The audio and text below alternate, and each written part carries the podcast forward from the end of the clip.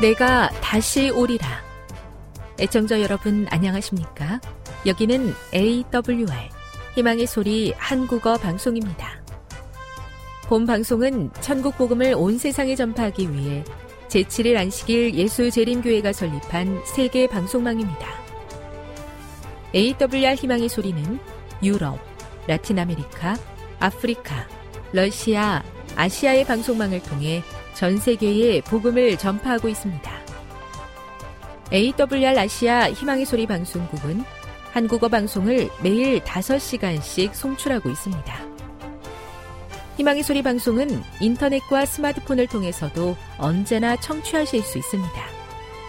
들으실 수 있는 인터넷 주소는 awr.org입니다. 유튜브로는 awr 코리아로 검색하시면 됩니다. 이 시간 희망의 소리 한국어 방송과 함께 보람있고 유익한 시간 되시기 바랍니다. 내가 다시 오리라. 여기는 AWR 희망의 소리 한국어 방송입니다. 주파수 안내입니다. 괌에서 송출하는 우리 방송은 한국 표준시로 밤 11시에 9580kHz로 다음 날 오전 6시에 9860kHz로 각각 1시간씩 방송하고 있습니다. 우즈베키스탄에서 송출하는 우리 방송은 한국 표준시로 밤 9시에 15,530kHz로 밤 10시에 9,740kHz로 타지키스탄에서는 밤 9시에 15,255kHz로 각각 1시간씩 방송하고 있습니다. 애청자 여러분의 많은 청취 바랍니다.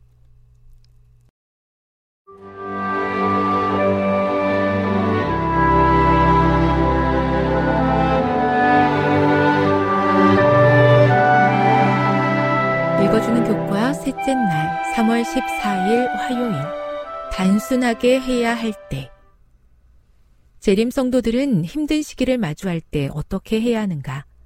생존을 위해 웅크리고 있어야 하는가? 아니다. 오히려 그와 반대로 해야 한다. 우리는 세상 끝과 예수님의 재림이 가까웠음을 알고 있기에 우리가 가진 자원들을 적극 활용하여 다른 사람들에게 복음의 좋은 소식과 하나님께서 그분을 사랑하는 자들을 위해 준비해 두신 것이 무엇인지를 전해야 한다. 우리는 언젠가 이 세상에 있는 모든 것이 불에 타 없어질 것을 알고 있다. 베드로 후서 3장 3에서 12절을 읽어보라. 여기서 베드로는 우리에게 무엇이라고 이야기하고 있는가? 하나님께서는 우리가 가진 것들을 하늘로 옮기시기 위해 이삿짐 트럭을 보내시지 않을 것이다. 모든 죄의 흔적들과 악이 영원히 사라질 멸망의 순간, 우리가 소유한 모든 것들 또한 함께 불에 타 없어질 것이다. 그렇다면 우리는 우리가 소유한 것들을 가지고 무엇을 해야겠는가? 지금은 우리 형제들이 소유를 증가시키는 대신 줄여야 할 때이다. 우리는 더 좋은 나라, 바로 하늘로 곧 가려고 한다. 그렇다면 우리는 세상 거주자가 되지 말고 가능한 우리 소유물을 줄여야 한다. 청지기에게 보내는 기별 59. 물론 엘렌지 화이시 이 글을 쓴 지도 한 세기가 지났다. 하지만 원칙은 여전히 변함이 없다. 이 땅에서 우리의 삶이 짧기 때문에 남은 시간 역시 항상 짧다. 영원에 비하면 60, 80 또는 100년의 시간은 너무나도 짧은 시간이다. 이번 주 교과를 다 읽기도 전에 생을 마감할 수도 있고 그 다음 장면은 예수님의 재림이 될 수도 있다. 우리는 재림 성도로서 늘 영원을 염두에 두고 살아야 한다. 물론 자신과 가족을 잘 부양하기 위해 열심히 일해야 한다. 만약 하나님께서 재물의 축복을 주셨다면 그것을 누리며 사는 것은 결코 잘못된 것이 아니다. 욕심을 부리지 않고 도움이 필요한 자들에게 후하게 나누며 산다면 말이다. 하지만 이 땅에서 모은 모든 것들이 결코 영원하지 않음을 항상 기억해야 한다. 만일 주의하지 않는다면 그것들이 우리를 영적으로 타락시킬 수 있기 때문이다. 교훈입니다. 예수님의 재림을 간절히 사모하는 재림 성도들로서 우리가 이 땅에서 소유한 것들이 결코 영원하지 않을 것임을 기억하며 하나님의 뜻에 맞게 관리해야 한다. 묵상. 내가 가진 것을 영원히 소유할 수 없다면 그것으로 하나님의 사업을 위해서 할 수 있는 것은 무엇이 있는지 생각해 보십시오. 적용. 만일 그대가 예수님께서 10년 안에 재림하신다는 사실을 알고 있다면 그대의 삶을 어떻게 바꾸시겠습니까? 5년 또는 3년 안에 오신다면 어떻게 하시겠습니까? 영감의 교훈입니다. 기회가 있을 때 재물을 바치라.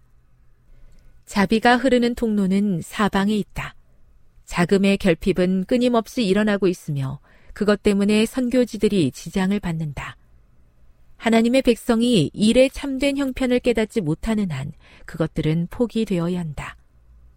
유언장을 만들 사망의 때까지 기다리지 말고 살아있는 동안 그대의 재물을 바치도록 하여라. 증언보감 3권 42 재림성도라는 이름은 가지고 있지만 마치 이 땅에서의 삶이 영원할 것처럼 살고 있지는 않는지 저 자신을 돌아보게 됩니다. 제가 가진 재물을 통해 재림 성도로서의 정체성을 분명히 나타내 보이며 살 수 있도록 힘 주시옵소서.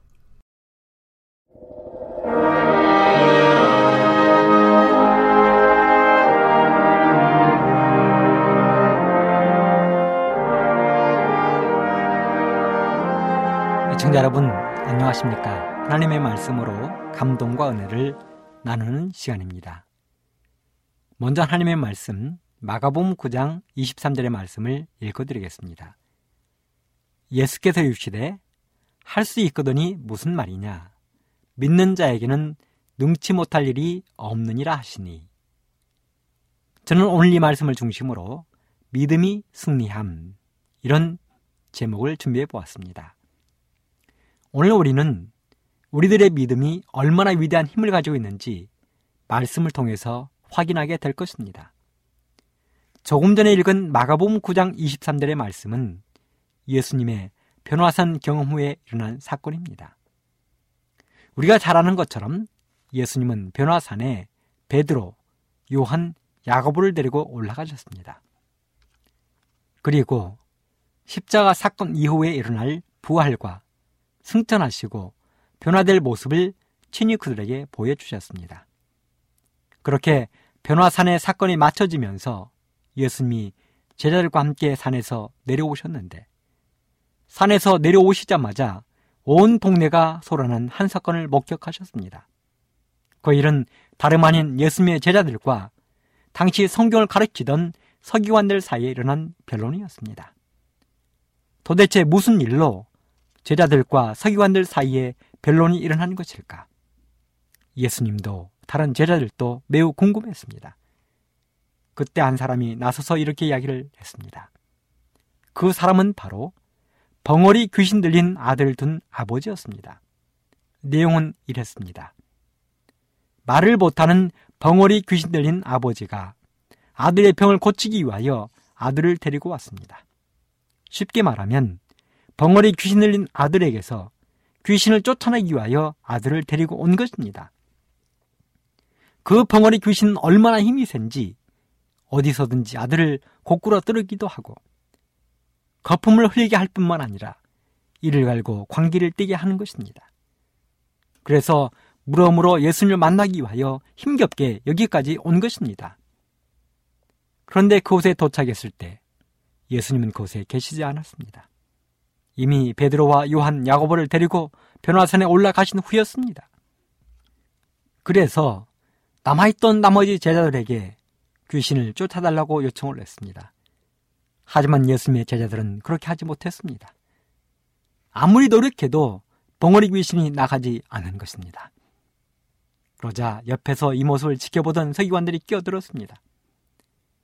그들이 정말 예수님의 제자들이 맞는지 아닌지에 대한 논란이 발생한 것입니다.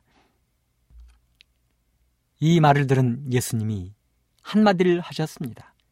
마가복음 9장 19절. 믿음이 없는 세대요. 믿음이 없는 세대요. 한마디로 탄식을 하신 것입니다. 믿음 없음에 대한 탄식이었습니다.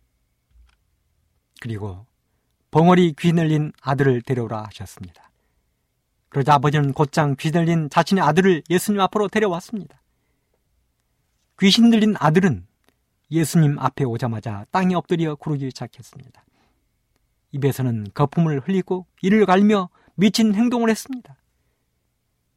그 자리에 모인 모든 사람들과 제자들도 두려워 떨었을 것입니다.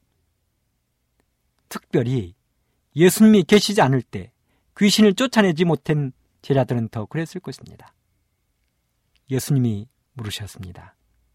이 아이가 언제부터 그랬느냐? 아버지가 대답합니다. 어릴 때부터입니다. 그렇습니다. 태어날 때부터 귀신 들린 것은 아닌데 어릴 적 어느 날부터인가 아이에게 이상이 생긴 것입니다. 벙어리 귀신이 들린 것입니다. 그래서 아버지는 아이에게서 귀신을 쫓아내기 위하여 모든 일을 다 했을 것입니다. 하지만 귀신이 나가기는커녕 점점 더 힘이 세져서 이제는 아버지도 어찌 볼 수 없게 되었습니다. 그래서 마지막으로 소문을 쫓아 예수님께 온 것입니다. 그런데 예수님은 안 계시고 기대했던 제자들은 귀신을 쫓아내는데 실패했습니다. 그렇게 낙담하고 있던 그 순간에 예수님이 오신 것입니다. 아버지가 말했습니다. 마가복음 9장 22절. 무엇을 하실 수 있거든 우리를 불쌍히 여기사 도와 주옵소서. 이 이야기를 좀 더 실감나게 표현하자면 이렇습니다. 예수님 제가요 이 방법 저 방법 다 써보았는데요. 아무것도 된 것이 없습니다. 그러니 예수님, 예수님께서 우리 아들을 위하여 무엇인가 해주실 수 있거든 우리를 불쌍히 여기사 도와주시면 감사하겠습니다. 아버지의 이 말에 대답하신 예수님의 말씀이 바로 우리가 이 시간을 시작하면서 읽은 말씀입니다. 예수께서 이르시되 할 수 있거든이 무슨 말이냐 믿는 자에게는 능치 못할 일이 없느니라. 사실 귀신 들린 소년의 아버지의 부탁은 믿음 없는 연약한 자의 부탁이었습니다. 예수님, 무엇을 해 주실 수 있거든. 할 수 있거든. 이 말은 곧 해 주실 수 있으면 해 주시고 안 해 주어도 괜찮습니다. 하는 말입니다. 해 주어도 그만, 안 해 주어도 그만이라는 것입니다. 해 주면 고맙고 안 해 주어도 원망하지 않겠다는 것입니다. 그렇습니다. 이 아버지는 지금 급해서 오기는 했지만 큰 기대는 안 하고 있는 것입니다. 예수님에 대한 전적인 신뢰, 믿음이 없는 것입니다. 사랑하는 애청자 여러분, 우리 예수님은 이런 사람들을 가장 싫어하십니다. 요한계시록 3장 13절로 16절 귀 있는 자는 성령이 교회들에게 하신 말씀을 들을지어다. 라오디가 교회 사자에게 편지하기를 아멘이시요 충성되고 참된 증인이시요 하나님의 창조의 근본이시니가 가라사대. 내가 너의 행위를 아노니 네가 차지도 아니하고 더웁지도 아니하도다. 네가 차든지 더웁든지 하기를 원하노라. 내가 이같이 미지근하여 더웁지도 아니하고 차지도 아니하니 내 입에서 너를 토하여 내치리라 그런데 지금 이 소년의 아버지가 딱 그런 자의 모습을 취하고 있는 것입니다. 귀신을 쫓아내 주시면 감사하고 안 되어도 상관없습니다. 여러분, 12년 동안 혈루병을 앓던 여인의 그 간절한 믿음이 이 아버지에게는 없는 것입니다. 예수님의 옷자락이라도 만지면 낫겠다는 믿음을 가진 여인의 믿음이 보이지 않는 것입니다. 뜨뜻 미지근한 것, 두루뭉실한 것, 이것도 저것도 아닌 것. 그것 때문에 이 아버지가 꾸중을 들은 것입니다. 할 수 있거든이 무슨 말이냐? 믿는 자에게는 능치 못할 일이 없느니라. 그때서야 이 아버지가 정신이 번쩍 들며 대답을 합니다. 마가문 9장 24절. 그 아이의 아비가 소리를 질러 가로되 내가 믿나이다. 나의 믿음 없는 것을 도와 주소서. 그러자 예수님이 말씀하십니다. 25절. 예수께서 무리에 달려 모이는 것을 보시고 그 더러운 귀신을 꾸짖어 가라사대 벙어리 내고 귀먹은 귀신아 내가 너에게 명하노니 그 아이에게서 나오고 다시 들어가지 말라. 그리고 귀신은 그 아이의 몸에서 쫓겨 나왔습니다. 그리고 아버지의 손을 잡고 행복하게 집으로 돌아갔을 것입니다. 믿음의 결과였습니다. 믿음의 결과가 아들을 귀신으로부터 자유하게 한 것입니다. 우리가 하나님을 굳게 의지하는 것과 아닌 것의 차이를 극명하게 보여주는 구약의 사건이 있습니다. 그 사건은 바로 가나안 접경에서 일어난 사건입니다. 민수기 13장 1절로 3절 여호와께서 모세에게로 가라사대 사람을 보내어 내가 이스라엘 자손에게 주는 가나안 땅을 탐지하게 하되 그 종족의 각 지파 중에서 족장된 한 사람씩 보내라. 모세가 여호와의 명을 쫓아 바란 광야에서 그들을 보내었으니 그들은 다 이스라엘 자손에 두령된 사람이라. 이스라엘 백성들이 호렙산을 떠난 지 11일 만에 하나님이 약속하신 땅 가난 가까이 이르게 되었습니다. 그것은 바로 바란 광야의 가데스라는 곳이었습니다. 그들은 그곳에 진을 쳤습니다. 여기까지 이르자 백성들이 모세에게 제안을 했습니다. 이제 가나안 땅이 가까워졌으니 정탐꾼을 보내어 가나안 땅을 살펴보게 하자는 것입니다. 그래서 모세가 하나님께 보고를 했습니다. 하나님은 허락하셨습니다. 하나님이 모세에게 말씀하셨습니다. 열두 지파 중에서 한 사람씩을 대표로 뽑으라는 것입니다. 그 대표는 족장이 되어야 한다는 것입니다. 그들은 각 지파의 두령들이었습니다. 그렇게 뽑힌 열두 사람들이 모든 백성들을 대표하여 가나안 땅에 들어가 살펴보고 올 것이었습니다. 그 열두 사람 가운데는 우리들이 잘 아는 갈렙과 여호수아가 있습니다. 갈렙은 유다 지파의 대표로, 여호수아는 에브라임 지파의 대표로 참여했습니다. 정탐꾼들이 살펴보고 와야 될 일들은 이렇습니다. 정탐꾼들은 각 성읍들의 위치와 자연의 이점들, 거기에 살고 있는 백성들의 강약과 숫자의 많고 적음, 가나안 땅의 토질과 각종 생산되는 과일들을 살펴보고 또 가져오는 것이 그들의 임무였습니다. 그들은 가나안 땅의 남쪽으로부터 시작해서 북쪽 끝까지를 자세히 살펴봐야 했습니다. 그렇게 모세로부터 임무를 부여받은 12명의 정탐꾼들이 마침내 가나안 땅으로 출발했습니다. 그리고 가데스에 진을 친 백성들은 정탐꾼들이 돌아오기를 목 놓아 기다렸습니다. 하루가 가고 이틀이 지났습니다. 열흘이 가고 20일이 지났습니다. 한 달이 지났습니다. 그렇게 그들이 점점 지쳐갈 때에 정탐을 떠났던 사람들이 마침내 돌아왔습니다. 민수기 13장 25절에 보면 자그마치 40일이 지난 뒤였습니다. 우리 성경을 읽다 보면 40이라는 숫자가 가끔씩 등장하지요. 모세가 시내산에 올라가서 40일을 머무르면서 하나님과 대화했습니다. 예수님이 공생애를 시작하시기 전에 광야에서 금식하시며 기도하시던 시간이 40일이었습니다. 예수님이 부활하시고 제자에게 보이신 기간이 40일이었습니다. 그런데 여기 열두 정탐꾼들이 가나안 땅을 살펴보고 온 시간도 40일이었습니다. 정탐꾼들이 돌아온다는 소식을 들은 백성들은 얼마나 기대가 되고 궁금했을까요? 이스라엘 백성들이 열두 정탐꾼을 얼마나 기다렸는지 그들의 마음을 연애 신에서는 이렇게 표현하고 있습니다. 부조와 선지자 387쪽 이스라엘 백성들은 큰 희망을 품고 열렬한 기대를 가지고 그들이 돌아오기를 기다리고 있었다. 정탐꾼들이 돌아왔다는 소식이 이 지파에서 저 지파로 퍼져나갔고 그들은 기쁨으로 만세를 불렀다. 백성들은 모험적인 임무를 수행하고 무사히 돌아온 사자들을 만나려고 급히 달려나갔다. 정탐꾼들은 견본이 될 만한 과일을 가져와 그 땅에 비옥함을 보여주었다. 그때는 포도가 익는 계절이었으므로 그들은 두 사람이 매야 운반할 수 있을 만큼 큰 포도 송이를 가져왔다. 그들은 또 그 지방에 많이 나는 무화과와 석류를 가져왔다.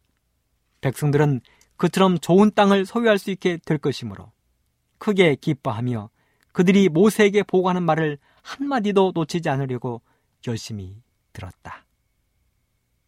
이 모습이 상상이 되십니까? 그도 그렇지 않겠습니까?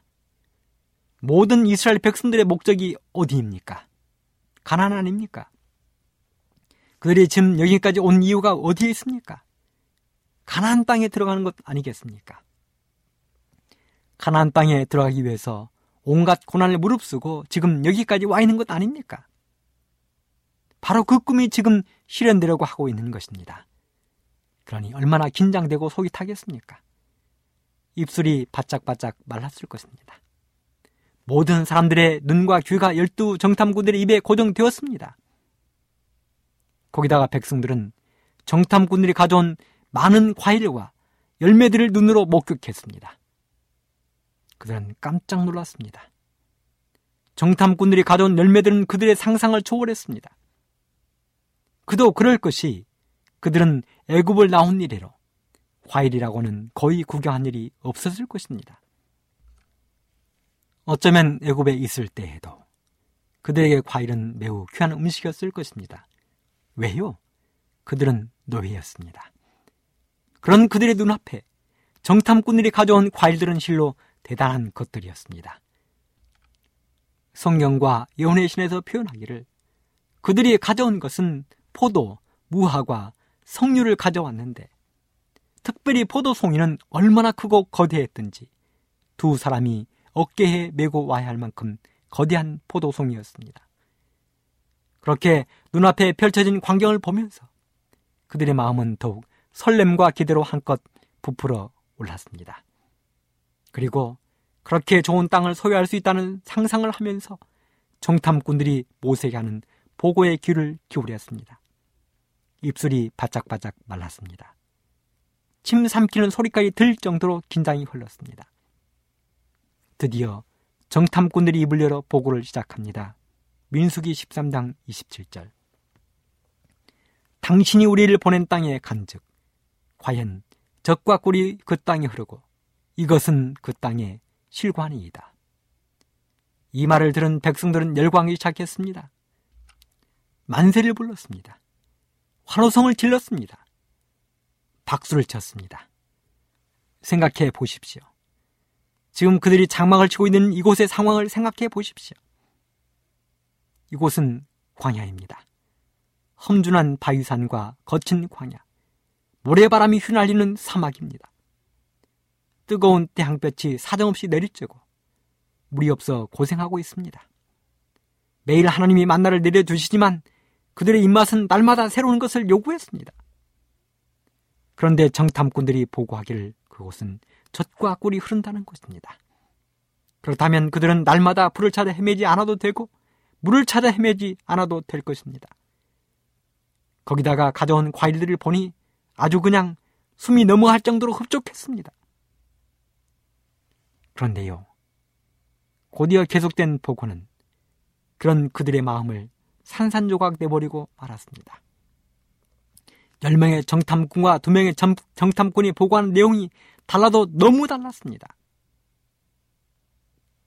정탐꾼들은 그 땅의 비옥함과 아름다움을 먼저 보고한 후 두 명의 정탐꾼, 곧 갈렙과 여호수아를 제외하고는 이스라엘 백성들이 가나안 땅을 정복하는 일에 얼마나 많은 고난과 위험이 닥쳐올지를 과장되게 부풀려 보고를 했습니다. 10명의 정탐꾼들의 보고를 보지요. 민수기 13장 28절. 그 땅 거민은 강하고 성급은 견고하고 심히 클 뿐 아니라 거기서 안악 자손을 보았으며 아말렉인은 남방 땅에 거하고 헤딘과 여부스인과 아무리인은 산지에 거하고 가나니는 해변과 여돈가에 거하도이다.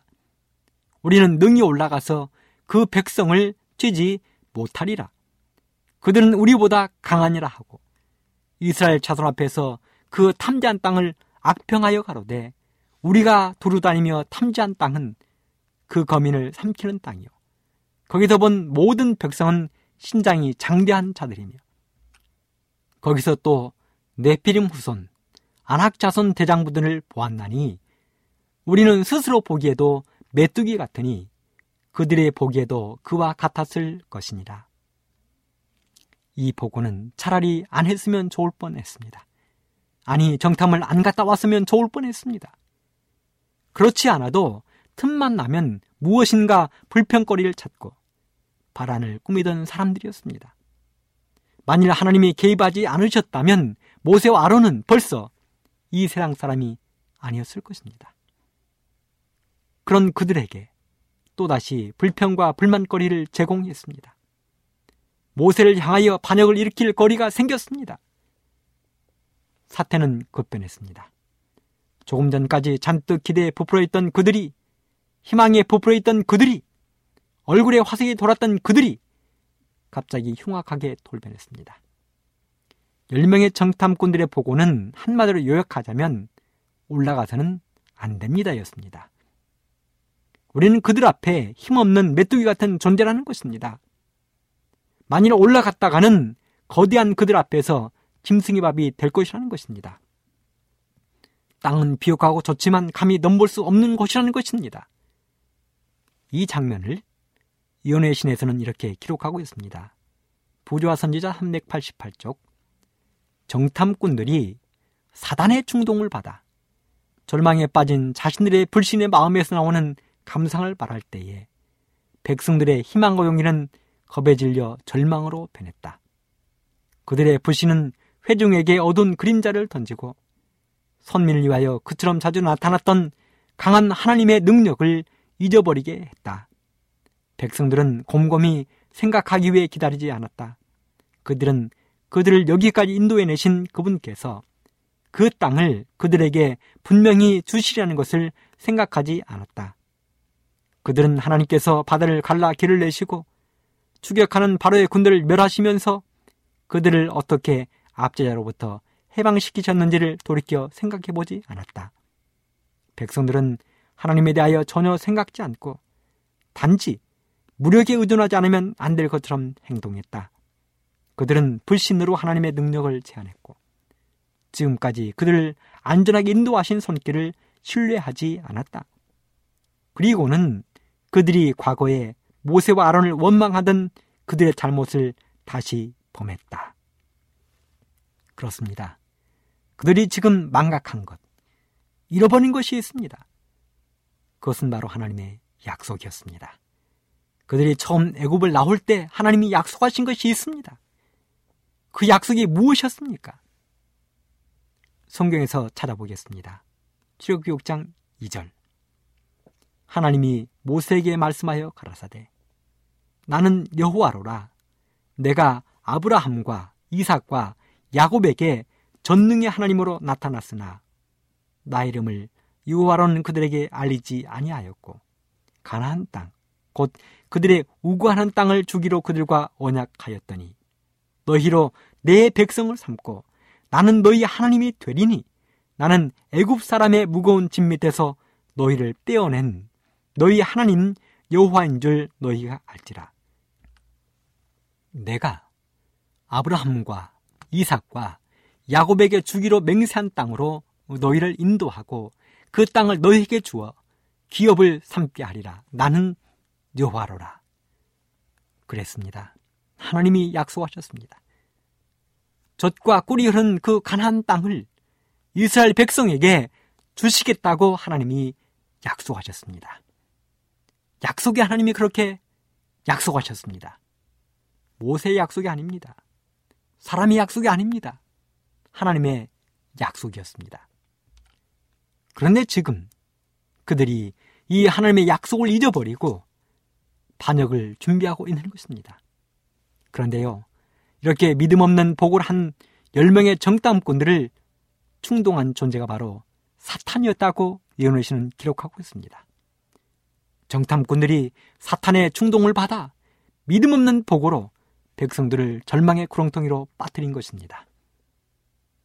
그래서 하나님의 약속까지 잊어버리게 만든 것입니다.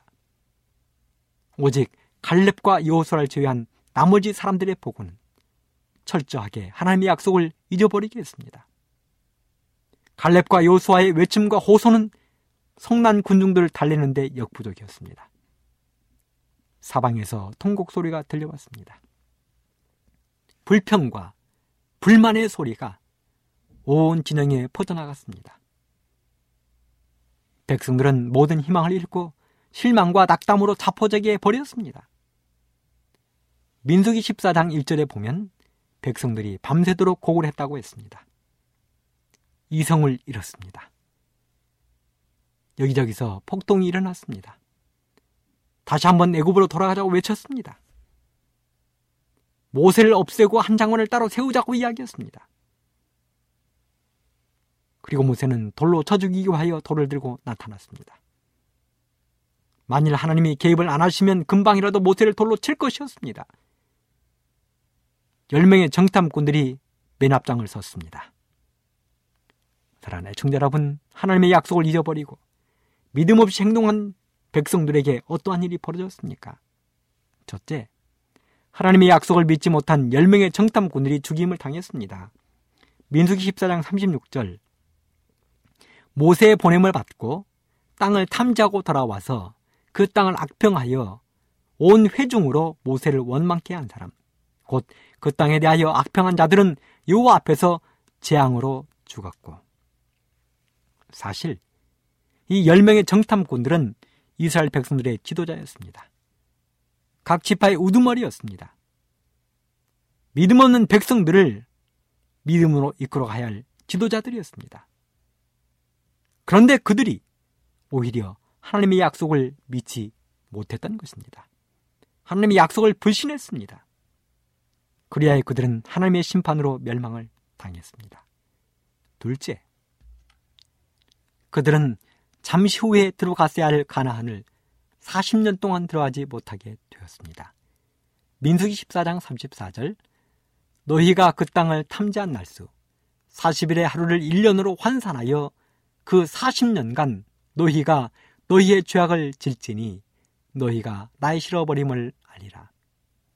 부조와 선지자 391쪽에 보면 정탐꾼들이 40일간을 그 여행에 소비한 것처럼 이스라엘 무리는 40년 동안 광야에서 방황하게 될 것이었다. 여러분, 광야는 하루도 생활하기 힘든 곳입니다.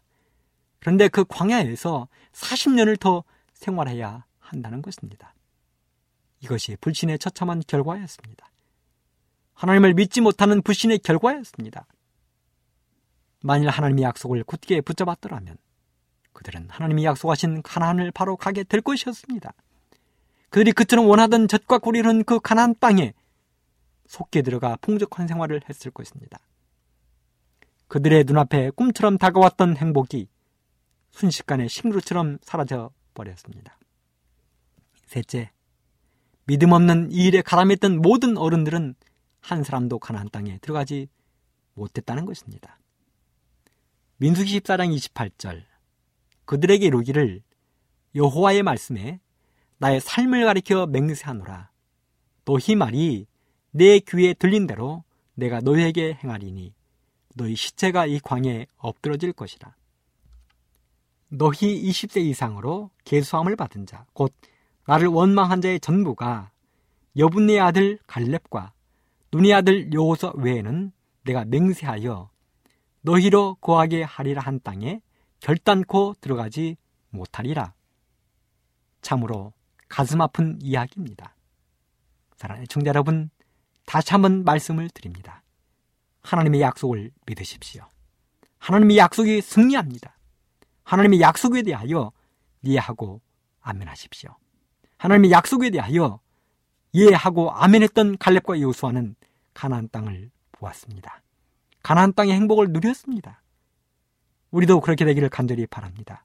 하나님이 약속하신 하늘 가나안을 믿음의 눈으로 보시 되기를 간절히 바랍니다. 예언의 신 초기 문집에 기록된 하늘의 한 장면을 함께 읽고 들어보시죠. 초기 문집 17쪽 그곳에서 우리는 생명나무와 하나님의 보좌를 보았다. 보좌로부터 맑은 강물이 흘러나오고 있었으며 강 양쪽에는 생명나무가 있었다. 강 이편에 나무의 줄기가 있었고 강 저편에도 줄기가 있는데 두 줄기가 다 투명한 순금처럼 보였다. 처음에는 내가 두 개의 나무를 보았다고 생각했는데 다시 보니 그 줄기가 꼭대기에 가서 한 나무로 연결되어 있음을 보았다. 생명강의 양쪽에 있는 생명나무가 모두 고라했다.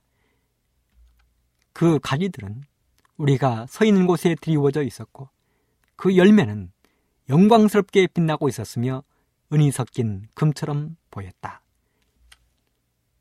사랑하는 애청자 여러분, 이 아름다운 하늘나라에, 이 멋진 하늘나라에 저와 여러분 모두가 있게 되기를 간절히 바랍니다.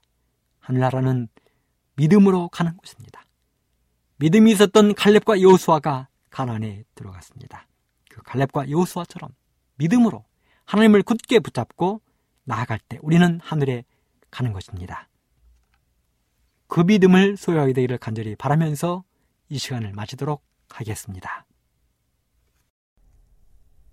지금 여러분께서는 AWR 희망의 소리 한국어 방송을 듣고 계십니다.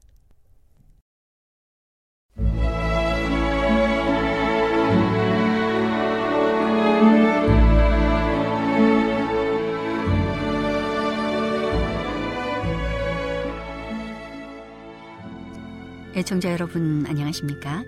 명상의 오솔길의 유병숙입니다. 이 시간은 교회를 사랑하시고 돌보시는 하나님의 놀라운 능력의 말씀이 담긴 엘렌지 화이처 교회 증언 1권을 함께 명상해 보겠습니다. 반역 나는 우리나라의 현실적 상태를 묘사해 주는 말씀으로서 이사야 58장, 59장 1절로부터 15절, 예레미야 14장 10절부터 12절을 보라는 지시를 받았다. 이 나라의 백성은 하나님을 버리고 잊어버렸다. 그들은 다른 신을 택하고 하나님께서 그들에게서 돌아서실 때까지 자신의 타락한 길을 따라갔다. 지상의 거민은 하나님의 율법을 짓밟고 그분의 영원한 언약을 깨뜨렸다. 나는 국가라는 제목으로 된 리뷰주의 기사를 통하여 우리 백성 사이에 야기된 흥분을 보았다. 어떤 사람은 그것을 이런 방식으로, 다른 사람은 저런 방식으로 이해했다. 분명한 말이 오해되고 필자가 의도하지 않은 뜻으로 해석되었다. 그 기사를 쓴 사람은 그 당시에 그가 받은 최선의 빛을 전달했다. 무엇인가 말할 필요가 있었다. 안식일 준수자가 전쟁에 보다 큰 관심을 나타내지 않고 지원병이 되지 않았기 때문에 많은 사람의 주의가 그들에게로 쏠렸다. 어떤 곳에서는 그들이 반란에 동조하고 있는 것으로 간주되었다. 노예 제도와 반란과의 관계에 대한 우리의 진정한 소신을 밝혀줄 때가 왔다. 안식일 준수자에 대한 의심을 제거해 버리기 위하여 지혜롭게 행동해야 할 필요가 있었다. 우리는 매우 주의 깊이 행동해야 한다. 할 수 있거든 너희로서는 모든 사람으로 더불어 평화하라. 우리는 우리의 믿음의 한 가지 원칙도 희생함 없이 이 권면에 순종할 수 있다. 사탄과 그의 군대는 계명을 지키는 자로 더불어 싸우고 있으므로 그들을 어려운 처지에 빠뜨리기 위하여 활동할 것이다. 그들은 분별력의 부족으로 스스로 어려운 처지에 빠져서는 안 된다. 나는 어떤 사람이 위에서 말한 기사에 대하여 매우 무분별하게 행동한 것을 보았다. 그것은 모든 면에서 그들의 견해와 일치되지는 않았다.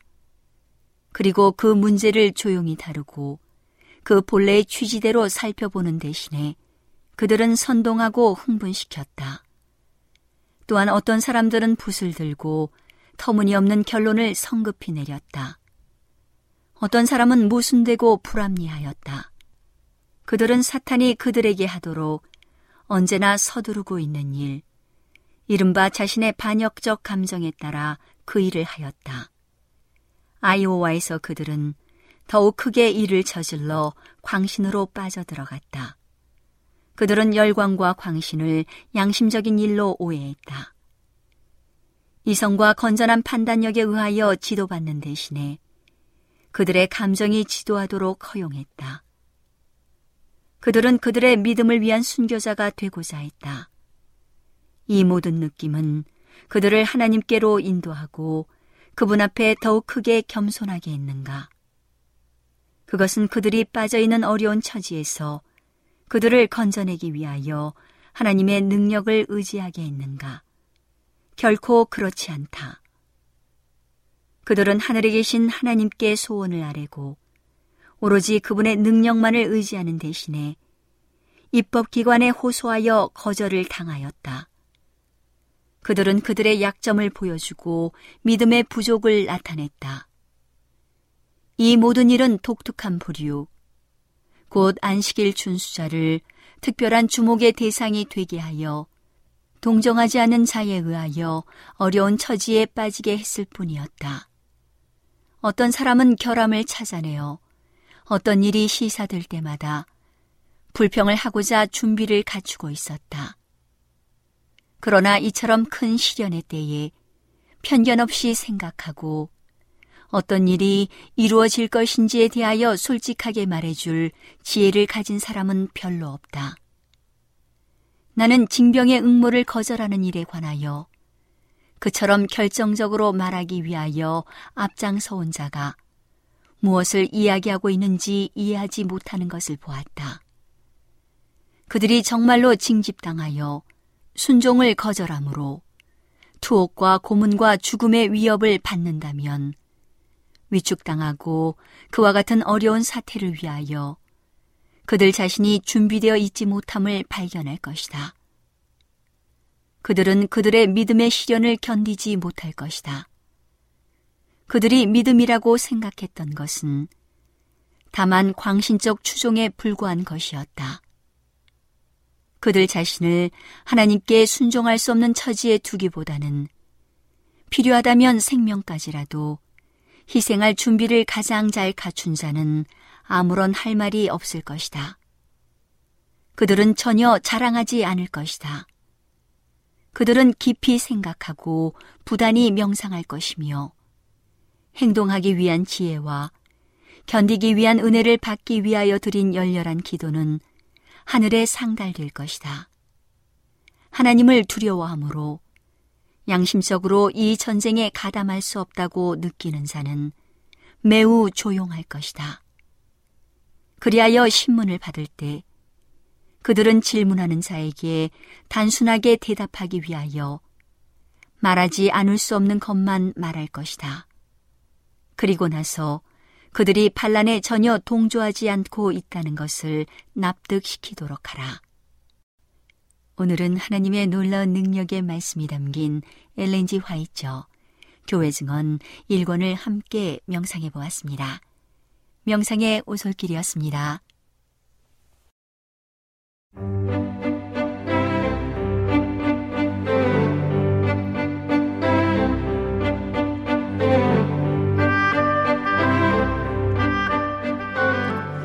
여러분 안녕하세요. 신비한 자연에서 몇 가지 주제를 골라 소개해드리는 아름다운 세계 시간. 저는 진행의 송은영입니다.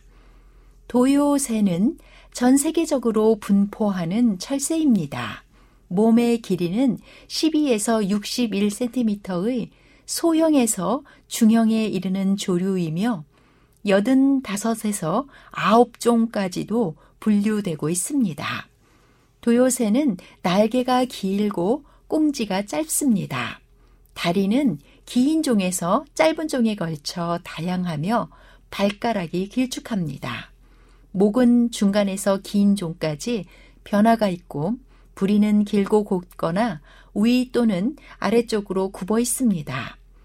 몸의 윗면은 연노랑색, 회색 또는 갈색이고 아랫면은 흰색, 연노랑색 또는 검정색입니다. 대개 줄무늬나 전무늬 등 복잡한 무늬가 많고 암수의 색깔은 동일합니다.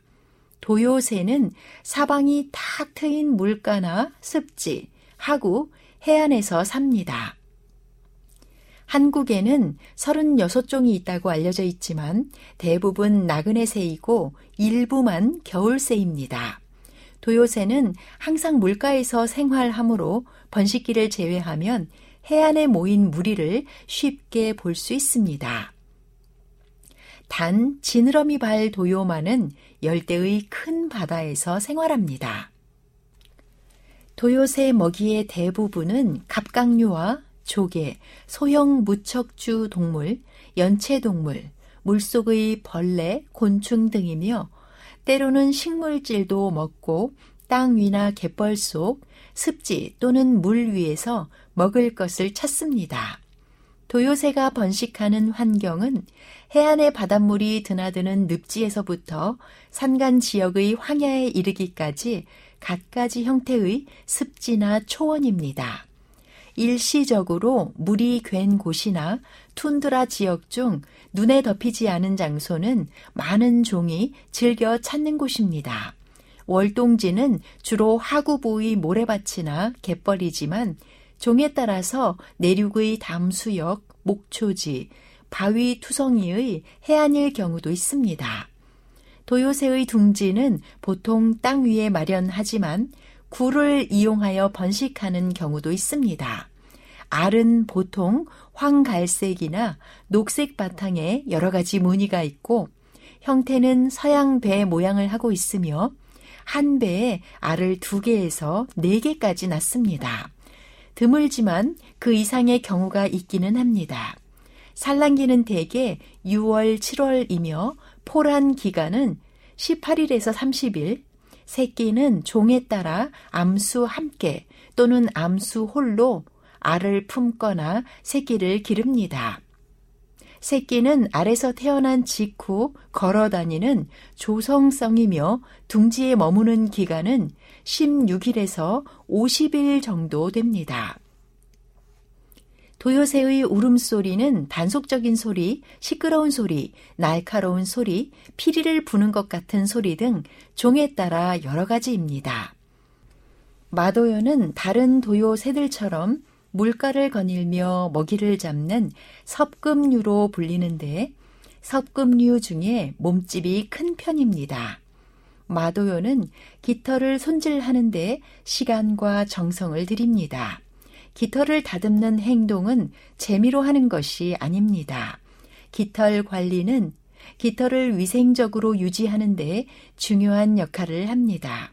깃털은 몸을 따뜻하게 해주고 물에 젖지 않게 하므로 잘 간수해야 합니다.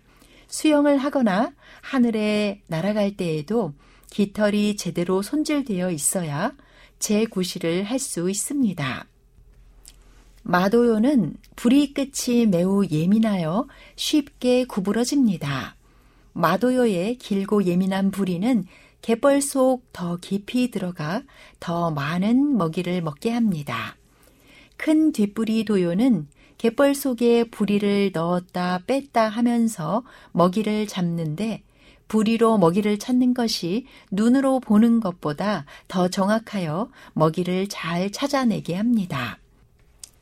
도요새는 깃털 색깔이 주변 환경과 비슷한 갈색이나 회색이어서 움직이지 않고 있으면 발견하기가 쉽지 않습니다. 어떤 종류는 마르거나 젖은 모래색을 띠어 섞여 있으면 잘 구분이 가지 않고 또 어떤 종류는 여름깃과 겨울깃이 많은 차이를 보입니다. 큰 뒷부리 도요 수컷의 여름깃은 머리에서 배까지 젓갈색이고 몸 윗면은 흑갈색이며 젓갈색 반점이 있습니다. 암컷은 수컷에 비해 젓갈색이 연하며 몸 윗면이 어둡게 보입니다. 반면 겨울깃은 몸 윗면이 회갈색에 흑갈색 무늬가 나타나며 몸 아랫면은 회백색으로 변합니다. 넓적부리 도요의 여름깃은 머리에서 가슴까지 젓갈색이며 가슴 옆에는 작고 어두운 회색빛 얼룩 무늬가 있습니다. 날개 덮깃은 검은색으로 깃 가장자리는 갈색입니다. 겨울깃은 머리가 엷은 회색으로 변하며 눈썹 선과 가슴은 모두 흰색으로 변합니다. 계절에 따라 적절하게 달라지는 깃털은 비와 눈을 막는 방패 역할을 하고 추위로부터 새를 지키며 새의 종류를 구분하는 데도 필요합니다. 2022년 가을 알에서 깬 지 다섯 달밖에 되지 않은 어린 도요새가 알래스카에서 오스트레일리아 남부까지 가장 긴 거리를 쉬지 않고 날아 철새의 장거리 비행 기록을 갈아치웠습니다. 뉴질랜드의 도요새 보호 단체인 푸코로코로 미란다 물새 센터는 첫 비행에 나선 한 큰 뒷부리 도요새가 알래스카에서 호주 테즈메니아까지 13,560km를 11일 1시간 만에 쉬지 않고 비행해 같은 종의 도요새가 세워놓은 13,050km의 기록을 깼다고 밝혔습니다. 중형 크기의 큰 뒷부리 도요는 태평양을 횡단해 호주와 뉴질랜드에서 겨울을 나고 이듬해 봄에는 한국의 서해안을 거쳐 알래스카에서 번식합니다. 큰 뒷부리 도요는 대양을 해마다 왕복하는 초장거리 여행자입니다. 이는 새 등에 부착한 소형 위성 추적 장치에서 실시간으로 얻은 기록이라 합니다. 234684라는 가락지 번호를 단 이 어린 도요새는 10월 13일 알래스카 해안을 떠났습니다. 안류산 열도를 멀찍이 우회하느라 경로가 길어졌는데 하와이 서쪽을 거쳐 망망대해를 평균 시속 51km 속도로 날았습니다. 비행 막바지 남태평양에 접어들면서 아래에 키리바티, 바누아투, 뉴 칼레도니아가 차례로 보이지만 내려앉지 않고 뉴질랜드와 호주 사이로 남하하다 23일 오른쪽으로 급선회해 테즈메니아 북동쪽 안손스만에 착륙했습니다. 떼지어 나는 큰 뒷부리 도요는 상승 기류를 타거나 활공하는 식으로 에너지를 절약하는 다른 바다새들과는 달리 쉬지 않고 날갯짓을 합니다. 철새 보호센터는 어린 새가 성체 수컷의 기록을 납작하게 눌러버렸다고 보고했습니다. 다른 큰 뒷부리 도요들은 6주쯤 전 월동 여행에 나섰지만 이 어린 도요새는 더 오래 극지에 머물면서 지방을 축적한 것으로 센터는 추정했습니다. 큰 뒷부리 도요는 장거리 여행 전 꼭 필요한 장기를 뺀 내장의 크기를 줄이고 빈 곳을 지방으로 채워 쉬지 않고 날개짓을 하는데 필요한 영양분과 수분을 공급합니다. 큰 뒷부리 도요가 호주와 알래스카 사이를 해마다 이동하면서 평생 나는 거리는 달까지 왕복하는 거리에 필적한다 하며 적어도 한 마리가 그러한 대열에 들어섰다고 새 보호센터가 밝혔습니다. 이사야 40장 28, 29절에는 너는 알지 못하느냐 듣지 못하였느냐 영원하신 하나님 여호와 땅 끝까지 창조하신 이는 피곤치 않으시며 곤비치 않으시며 명철이 한이 없으시며 피곤한 자에게는 능력을 주시며 무능한 자에게는 힘을 더하신다 하셨습니다. 우리 삶의 길고 긴 여정을 매 순간 인도하시는 하나님께 감사합니다. 여러분 안녕히 계십시오.